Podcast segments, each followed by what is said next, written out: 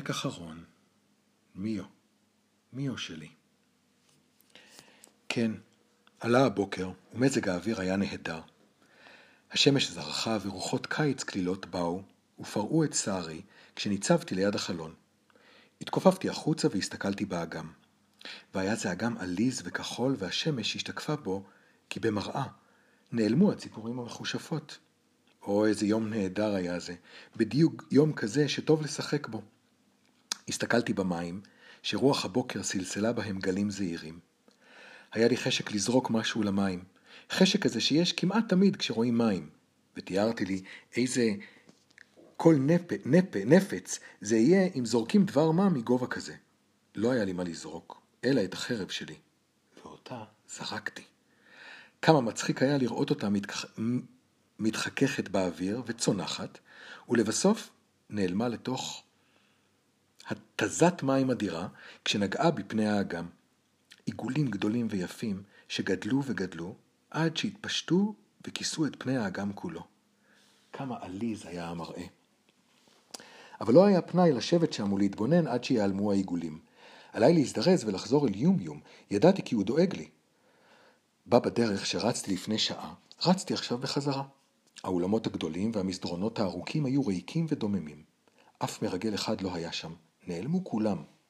השמש זרחה באולמות השוממים, דרך החלונות המסורגים זרחה השמש על קורי עכביש שהיו תלויים מתחת לקמרונות, ואפשר היה לראות איזה מצודה עתיקה וישנה היא זו. היו שיממון ושקט בכל מקום, ופתאום חששתי כי גם יומיום נעלם. התחלתי לרוץ מהר, יותר מהר. אבל כשהתקרבתי למגדל שמעתי את יומיום מחלל בחלילו, וליבי היה קל ושמח. פתחתי את הדלת לכלא, ושם ישב יומיום על הרצפה. עיניו זהרו כשראה אותי, והוא קפץ וקם ואמר, הייתי מוכרח לחלל במשך כל הזמן, כל כך דאגתי. עכשיו אין לך על מה לדאוג עוד, אמרתי. כל כך שמחנו שנינו, יומיום ואני. רק הסתכלנו זה בזה וצחקנו. עכשיו נצא החוצה, אמרתי. עכשיו נצא, ולא נשוב עוד לעולם. אחזנו יד ביד ורצנו ויצאנו ממצודתו של קאטו האביר, החוצה. לחצר רצנו. ומי בא בריצה מולי, אם לא מירמיס? מירמיס שלי עם רעמת הזהב. לידו הידס סייח קטן. מירמיס בא הישר מולי. חיבקתי את צווארו בשתי זרועותיי, הטיתי את ראשו הנאה אל ראש, ראשי, זמן רב ולחשתי על אוזנו. מירמיס, מירמיס, סוסי שלי. ומירמיס הביט בי בעיניו הנאמנות, וידעתי כי התגעגע אליי ממש כפי שאני התגעגעתי אליו. באמצע חצר המצודה ניצב עמוד, ולידו שרשרת. או אז הבנתי כי גם מירמיס היה מחושף. הוא היה אותו סוס שחור שעמד רתוק בשרשרת בחצר המצודה בלילה. ואותו סייח קטן, הרי אינו אלא הסייח שקאטו האביר חטף מן היער האפל. על סייח זה בכו מעט הסוסים הלבנים דמעות של דם. עכשיו, בכו לא יבכו עוד, עוד מעט קאט ישוב הסייח אליהם.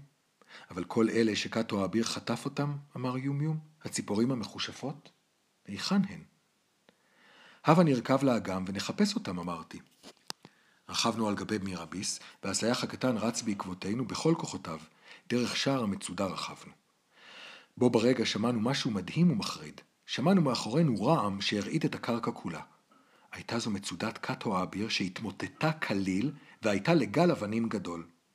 לא היו עוד לא מרגלים, לא אולמות שוממים, לא מדרגות מתפתלות ואפלות, לא חלונות מסורגים, לא כלום, רק גל אבנים גדול. מצודת קאטו האביר איננה עוד, אמר יומיום. לא, עכשיו יש אבנים בלבד, אמרתי. מראש צוק המצודה התפתל משעול תלול וירד לאגם. משעול תלול ומסוכן, אבל מירמיס טיפס בו בזהירות, והציב את רגליו בתבונה, וכן עשה הסייח הקטן, וכך הגענו לשפת האגם ללא תקלה. על משטח אבן, ממש בתחתית צוק המצודה, הייתה קבוצת ילדים. נראה כי המתינו לנו, שכן באו לקראתנו ופניהם זהרו. הו, הנה האחים של נונו, אמר יומיום, וזאת אחותו של יירי, וכל האחרים. אין עוד ציפורים מחושפות. קפצנו וירדנו מעל מירמיס, כל הילדים באו מולנו, ונראו כמעט מבוישים, אבל יחד עם זה חביבים ושמחים. אחד הילדים, אחד האחים של נונו, אחז בידי ואמר בשקט בשקט, כאילו אינו רוצה כי אחרים ישמעו, אני כל כך שמח שהיה לך מעיל שלי, ואני כל כך שמח שאנחנו כבר לא מחושפים. ילדה אחת, אחותו של ירי, גם היא ניגשה אליי. היא לא הביטה בי. היא הסתכלה אל החוף, לאגם, כי הייתה כל כך ביישנית, ואמרה בחשאי, אני כל כך שמחה שהיית בבית שלי, ואני כל כך שמחה שאנחנו כבר לא מחושפים. אחיו השני של נונו הניח ידו על כתפי ואמר, אני כל כך שמח שיכולנו להעלות את חרבך מן המצולה, ואני כל כך שמח שאנחנו כבר לא מחושפים. אבל עכשיו חרבי מונחת שוב על קרקע האגם, אמרתי, וטוב כך, כי הרי לא אזדקק עוד לחרב לעולם. לא, ולעולם לא נוכל עוד להחזירה משם, אמר אח של נונו, כי שוב אין אנחנו ציפורים מחושפות. הסתכלתי בכל הילדים. מי היא בתה הקטנה של ההורגת? שאלתי. כולם שתקו. לא ענו דבר. מי היא בתה הקטנה של ההורגת? שאלתי, כי רציתי לספר לה שמעילי היה מרופד בבד שאימא שלה הרגה. מילימני הייתה בתה הקטנה של ההורגת, אמר אחיו של נונו. איפה היא? שאלתי. מילימני שוכבת שם, אמר אחיו של נונו. הילדים סטו הצידה. על שפת האגם שכבה ילדה קטנה על משטח סלע. רצתי אליה וקראתי לידה. היא שכבה דוממת בעיניים עצומות. היא מתה. פניה היו לבנות וקטנות, וכל גופה שרוף באש. זאתי הציפור שעפה אל מול הלפיד, אמר אח של נונו. הייתי מיואש. מילימני מתה בגללי. כל כך נעצבתי. שום דבר לא היה עליז עוד, עכשיו שמילימני מתה בגללי. אל תהיה עצוב, אמר אחיו של נונו. מילימני עצמה רצתה בכך. היא רצתה לעוף אל מול הלפיד, אם כי ידעה שכנפיה יעלו באש. אבל עכשיו היא מתה, אמרתי, והייתי כל כך מיואש. האח של נונו אחז בשתי ידיה השרופות. עלינו להשאיר אותך פה, מילימני אמר, אבל לפני שנלך, נשאיר לך את המזמור שלנו. כל הילדים ישבו על משטח הסלע, סביב מילימני, ושרו למזמור שחיברו הם עצמם. אחותנו הקטנטונת מילימני, הקטנטונת שטבעה בין הגלים, בין גלים ושתי כנפיה בוערות, מילימני, מילימני. תערב שנתך ואל תקיצי, לא תיקץ ולא תעוף עוד מילימני, בצביחות קינה על מים אפלים. ודאי, ודאי, ודאי שכן, אין עוד מים אפלים, אמר יומיום, יש רק גלים קטנים חמודים שישירו למילימני כשתשכב ותישן לפה על החוף. לו רק היה לנו במה לעטוף אותה, אמרה אחותו של ירי. משהו רך, שלא תשכב על הסלע הקשה. נעטוף את מילימני במעיל שלי, אמרתי. נעטוף אותה בבד שאימא שלה הרגה. עטפתי את מילימני במעיל שלי, שהיה מרופד בבטנת בד אגדות. היה זה בד רך מפרחי התפוח, ועדין מרוח הליל בעשב, חם מדם לבב אדם, ואימא שלה הרגה אותו. בזהירות רבה עטפתי את מעילי סביב מילימני המסכנה, כדי שיהיה לה רך, עת תשכב על משטח הסלע. והנה, קרה דבר מדהים. מילימני פקחה את עיניה והסתכלה בי. בתחילה רק שכבה דוממת והתבוננה בי. אחר כך ישבה והסתכלה בכל הילדים, וכל כך התפלאה. והסתכלה סביב סביב ונראתה עוד יותר נדהמת. כמה כחול האגם, אמרה. יותר לא אמרה. אחר כך פשטה את המעיל ולא היו עליה כל סימני אש. והיינו שמחים כולנו על שקמה לתחייה. על המים ראיתי סירה מתקרבת, מישהו חתר בחתירות עצומות. כשקרבה הסירה ראיתי כי נפח החרבות הוא החותר, ועמו אינו. לא עבר זמן רב והסירה הגיעה למשטח הסלע, והם קפצו אל החוף. מה אמרתי? קרא נפח החרבות בקול רועם. מה אמרתי לכם? עוד מעט קט יבוא קרב אחרון של קאטו האביר. אמרתי. אינו ניגש אליי בחיפזון. אני רק רוצה להראות לך משהו, הנסיך מיו, אמר. הוא הושיט את ידו המקומטת, והראה את אשר הוא אוחז בה. היה זה עלה ירקרק זעיר. כמה נאה היה העלה, דק ורך, וכולו ירוק בהיר עם עורקים קטנים ועדינים. זה גדל ביער המת, אמר אינו. מצאתי ביער המת לפני זמן קצר. הוא נדנד את ראשו בהנאה, ובלוריתו האפורה ופרועה קפצה מעלה ומטה. בכל בוקר אצא ליער המת לראות אם נוספו לו עלים ירוקים, אמר. תוכל לשמור זאת למזכרת, הנסיך מיו. הוא הניח את העלה בידי. ודאי חשב כי נותנו לי את המעולה שבמתנות. אחר כך נדנד בראשו ואמר, ישבתי ואיחלתי לך כל טוב, הנסיך מיו. ישבתי לי שם בצריף, ואיחלתי לך כל טוב. מה אמרתי לכם? אמר הנפח. עוד מעט כת יבוא קרב אחרון של כתו האביר. אמרתי לכם. כיצד קיבלת את סירתך בחזרה? שאלתי. הגלים הוליכוה אל מעבר לאגם, אמר נפח החרבות. התבוננתי אל מעבר לאגם, אל ההר של נפח החרבות ואל צריפו של ענו. סירות רבות קרבו ובאו. סירות רבות באו על פני המים, ובהן אנשים שלא ידעתי אותם. אנשים חיוורים שהסתכלו בשמש ובאגם הכחול, ונראו נדהמים ומאושרים. הם לא ראו ודאי מעולם את השמש לפני כן, והנה היא זורחת על המים ועל צלעות ההרים סביב, וכמה נאה האור. רק גל האבנים הגדול שבמעלה הצוק לא היה נאה. אבל חשבתי, כי יום יבוא, ואזוב יצמח ויכסה את הגל. יום יבוא ויעלה מתחת לאזוב רך וירוק. ואיש לא ידע כי מתחת לו מצויה מצודתו של קאטו האביר. פעם ראיתי מין פרחים אדומים הגדלים באזוב. הם נראים כמו פעמונים קטנטנים, והם בעלי שלוחות ארוכות. אולי יום יבואו פרחים אדומים כאלה יצמחו באזוב המכסה את מצודתו של קאטו האביר. יום יפה יהיה זה, סבור אני. הדרך הביתה הייתה ארוכה, אבל קל היה ללכת בה. הילדים הקטנים ביותר רכבו על מירמיס, והפעוטים רכבו על הסייח. זה נראה להם עליז, כל השאר הלכו ברגל, עד שבאנו ליער האפל. הלילה ירד, והיער האפל היה שוב ליער של אור ירח, ממש כמקודם. הכל היה שקט כאשר נכנסנו אל בין העצים. אבל אז פתח מירמיס בצהלה רמה ופראית, ומאי שם, הרחק ביער, ענו מאה סוסים לבנים בצהלה רמה ופראית כמוהו. הם קרבו בריצה אלינו, והפרסות שלהם הלמו בקרקע. גם הסייח הקטן פתח בצהלה. הוא ניסה לצהול בקול רם ופראי כמו הסוסים הגדולים, אבל הייתה זו רק צהלה רפה, מצחיקה שכמעט לא נשמעה. אבל מעט הסוסים הלבנים שמעו אותה בכל זאת. או, כמה שמחו כי הסייח חזר הביתה. הם נדחקו סביבו, כולם ניסו להתקרב אליו ולגעת בו, רק כדי לראות ולהיווכח כי באמת הוא-הוא שחזר הביתה. עכשיו, היו לנו מאה סוסים, ואיש לא נאלץ עוד ללכת ברגל. כל ילד קיבל סוס לרכוב עליו. אני עצמי רכבתי על מירמיס, ויומיו מאחוריי כרגיל, כי לא רצה לרכב על סוס אחר, אלא על מירמיס. וילדה קטנה, הקטנה בין כולן, רכבה על הסייח. רכבנו דרך היער, ומעט הסוסים הלבנים היו כה יפים לאור הירח. לא עבר זמן רב וראיתי משהו מבהיק בין העצים. היו אלה פרחי התפוח סביב ביתה של ההורגת. צעיף דק של פרחים כיסה את עצי התפוח סביב הבית, שנראה כאחד מבתי האגדות. שמענו משהו דומה, עמומות בפנים, ומילימני אמרה, הנה אמא שלי יושבת והורגת. היא קפצה מעל הסוס ממש ליד השער, נפנפה לנו לשלום ואמרה, אני כל כך שמחה שחזרתי הביתה, ואני כל כך שמחה שחזרתי הביתה לפני שנגמרה פריחת התפוחים. היא רצה לאורך השביל הקטן שבין עצי התפוח ונעלמה בבית, וכל האמייה העמום חדל.